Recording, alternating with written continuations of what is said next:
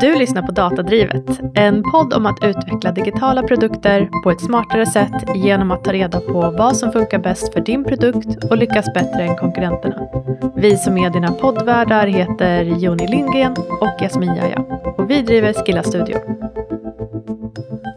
Hej Joni! Hej Jasmin! Och hej kära lyssnare! Du, jag har gjort research på andras research. Metaforskning. If you will. Eh, och jag har kokat ner den här researchen till sju saker som produktledda bolag gör som är gemensamt. Mm, nice, berätta. Vad är mm. det första? Det första, det är hela liksom, förutsättningen för product-led growth. Det är att du har en produkt som folk faktiskt kan använda innan de köper in på den. Och eh, ja, antingen så är den öppen helt enkelt, eller att du har en free trial, eller att du har en freemium tier i din prissättning. Eller att du har reverse trial. Det alltså, pratade vi om förra gången. Exakt, exakt. Alltså, det är en kombination av trial och freemium. Så du släpper in folk på en free trial, då får de känna på hela produkten. Och om de inte köper in innan demon är slut, så förs de över till en freemium tier. All right. Så det är nummer ett, okay. förutsättningen. Andra då? Nummer två, det är att de jobbar väldigt aktivt med att förbättra sin onboarding. Första mötet som jag som användare har med produkten, så när jag signar upp, eh, när jag loggar in, vad det nu kan vara, så presenteras jag med olika information eller funktionalitet. Och det märks att det här inte är det är inte en eftertanke. Mm. Det är inte någonting som någon har designat en gång och låtit vara sen, utan mm. det här är en viktig sak. Alltså, hur lär vi en ny användare att så snabbt som möjligt förstå värdet av tjänsten? Jag tycker att Typeform är ett jättebra exempel Berätta. på det. Så Typeform är ett eh, verktyg för att göra formulär eller enkätundersökningar. Och varje gång jag kommer in där så tycker jag att det är ännu smidigare än vad det var förra gången, att komma mm. igång med en ny enkätundersökning. Och eh, jag är inte alls orolig eller rädd att bara bjuda in en av mina kollegor, för jag vet att de kommer få en fantastiskt bra onboarding av Typeform, så de sköter det. Jag behöver liksom inte visa runt dem där. Det där är ju en bra poäng. Alltså, jag kommer inte dela med mig av ett verktyg till en kollega om jag vet att det kommer ta dens tid. Ja. Samma sak med Slack. Varje mm. gång jag bjuder in en kollega till Slack, så vet jag att Slack tar hand om onboardingen. Om den här personen aldrig har varit med i Slack innan, så fixar Slack det. Eh, så jag behöver liksom inte ha en genomgång av att så här beter vi oss på Slack. Och jag kan mm. liksom skriva ett första meddelande också till alla nya användare som kommer in. Mm. Um, ah. Mitt viktigaste medskick här är, det här är inte någonting som någon gör en gång. Ja. Det här är något som man jobbar med hela tiden. Och mäter. Hur lång tid tar det för en person att... Ja. Mm. Nummer tre ja. på min lista. Det är att man har någon typ av knowledge base, kunskaps... Där jag själv som både användare och potentiell användare kan hitta all information jag behöver hitta om hur verktyget fungerar. Mm. Etsy är ett jättebra mm. exempel på det. De har också ett eh, lite av ett forum där olika Etsy-säljare kan vara med och bidra och svara på frågor om hur olika saker sker i Etsy. Ja, men forum är typ, det är typ next level på samma... Mm. Uh, det, det är 3.5. Mm. alltså, uh, om...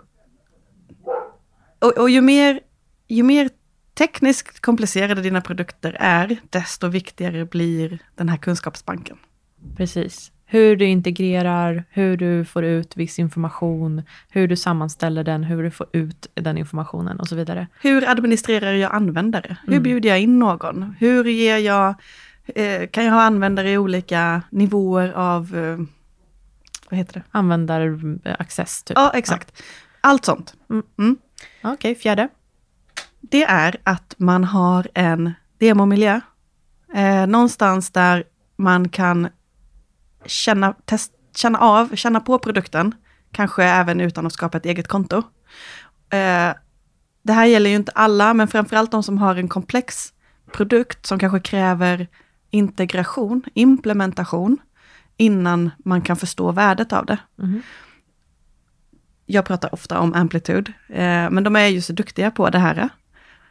Jag kan logga in, jag kan skapa ett konto och logga in i, ja, i deras demokonto och där finns det data. Eh, och de beskriver vad det är för typ av data och jag kan börja eh, ställa frågor till den datan. Det hade jag inte kunnat eh, om jag inte hade implementerat Amplitude i min egen produkt först. Okej, femte grejen då? Transparent prissättning. Mm. Berätta vad det kostar. Det är inte farligt. Nej, men jag måste ha det. Och alla har det. Du behöver inte ens, behöver inte ens fundera på hur, hur designen för, eller hur wireframen för din prissättningssida ska se ut. Ta, kopiera, bara ha det så. Sen har många en enterprise där du måste prata med sälj, förståeligt, men Mm.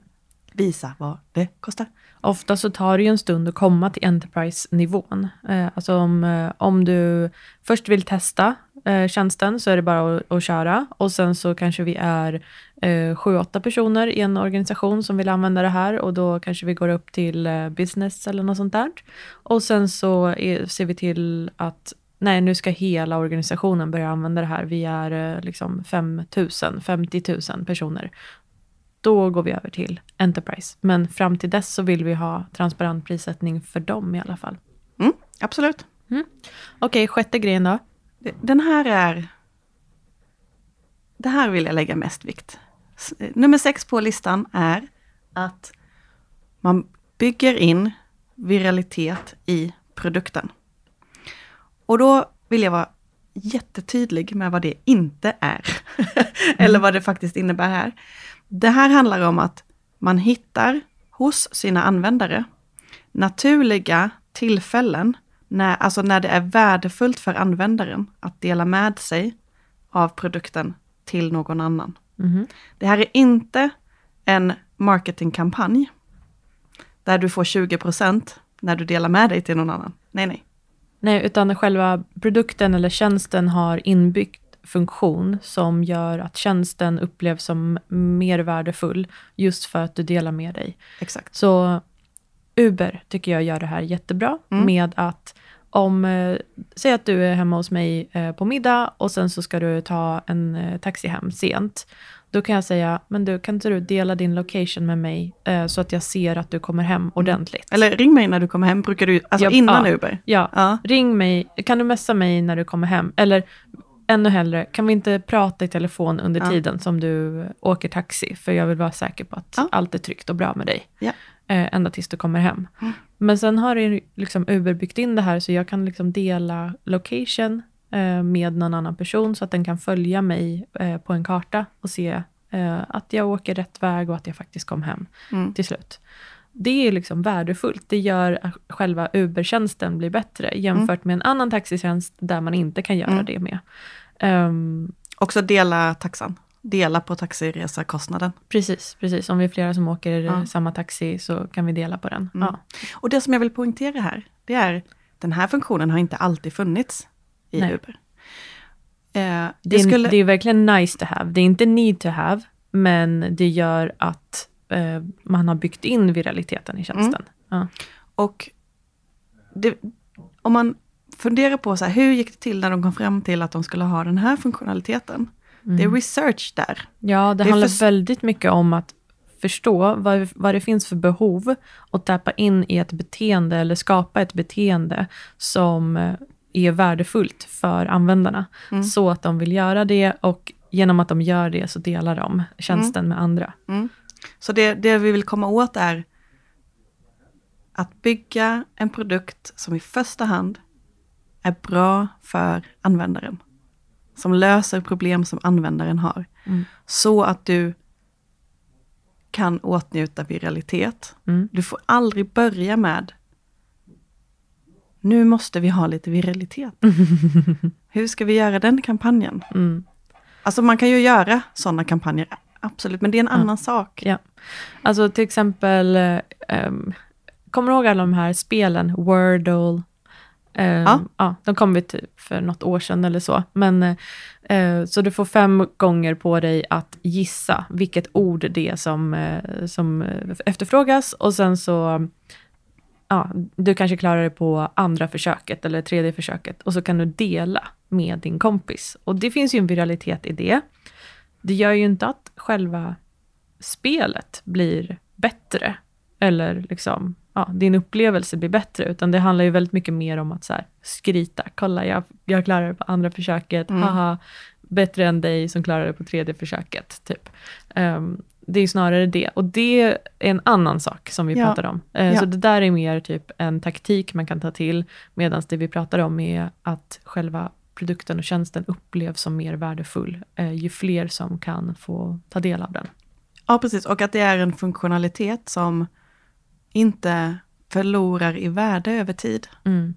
Eh, alltså det här skrytmomentet som du beskrev, det är jättebra exempel. Mm. Eh, det kommer jag ju inte fortsätta, alltså blir, jag blir ju en jättejobbig människa om, om jag fortsätter göra det här. Men har du spelat spel med mig någon gång? ja. Nej men jag tror att vi ja. made our point faktiskt. Ja, ja. Coolt. Okej, okay, nu på sista och sjunde. De här produkterna. Mm. Nummer sju. Vad gör de här produkterna gemensamt? De tvingar mig inte att prata med en säljare förrän jag är redo för det. Mm.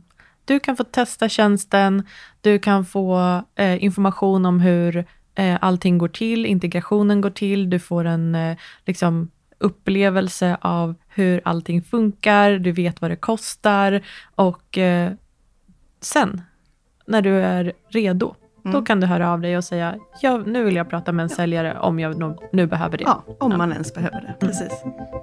All right. Det var det hela. Du har lyssnat på Datadrivet. Har du frågor om hur du och ditt team kan komma igång med att jobba datadrivet så kan du höra av dig till oss på LinkedIn. Där heter vi Joni Lindgren och Jasmin Jaja. Eller gå in på Skilla Studio. S-C-I-L-L-A.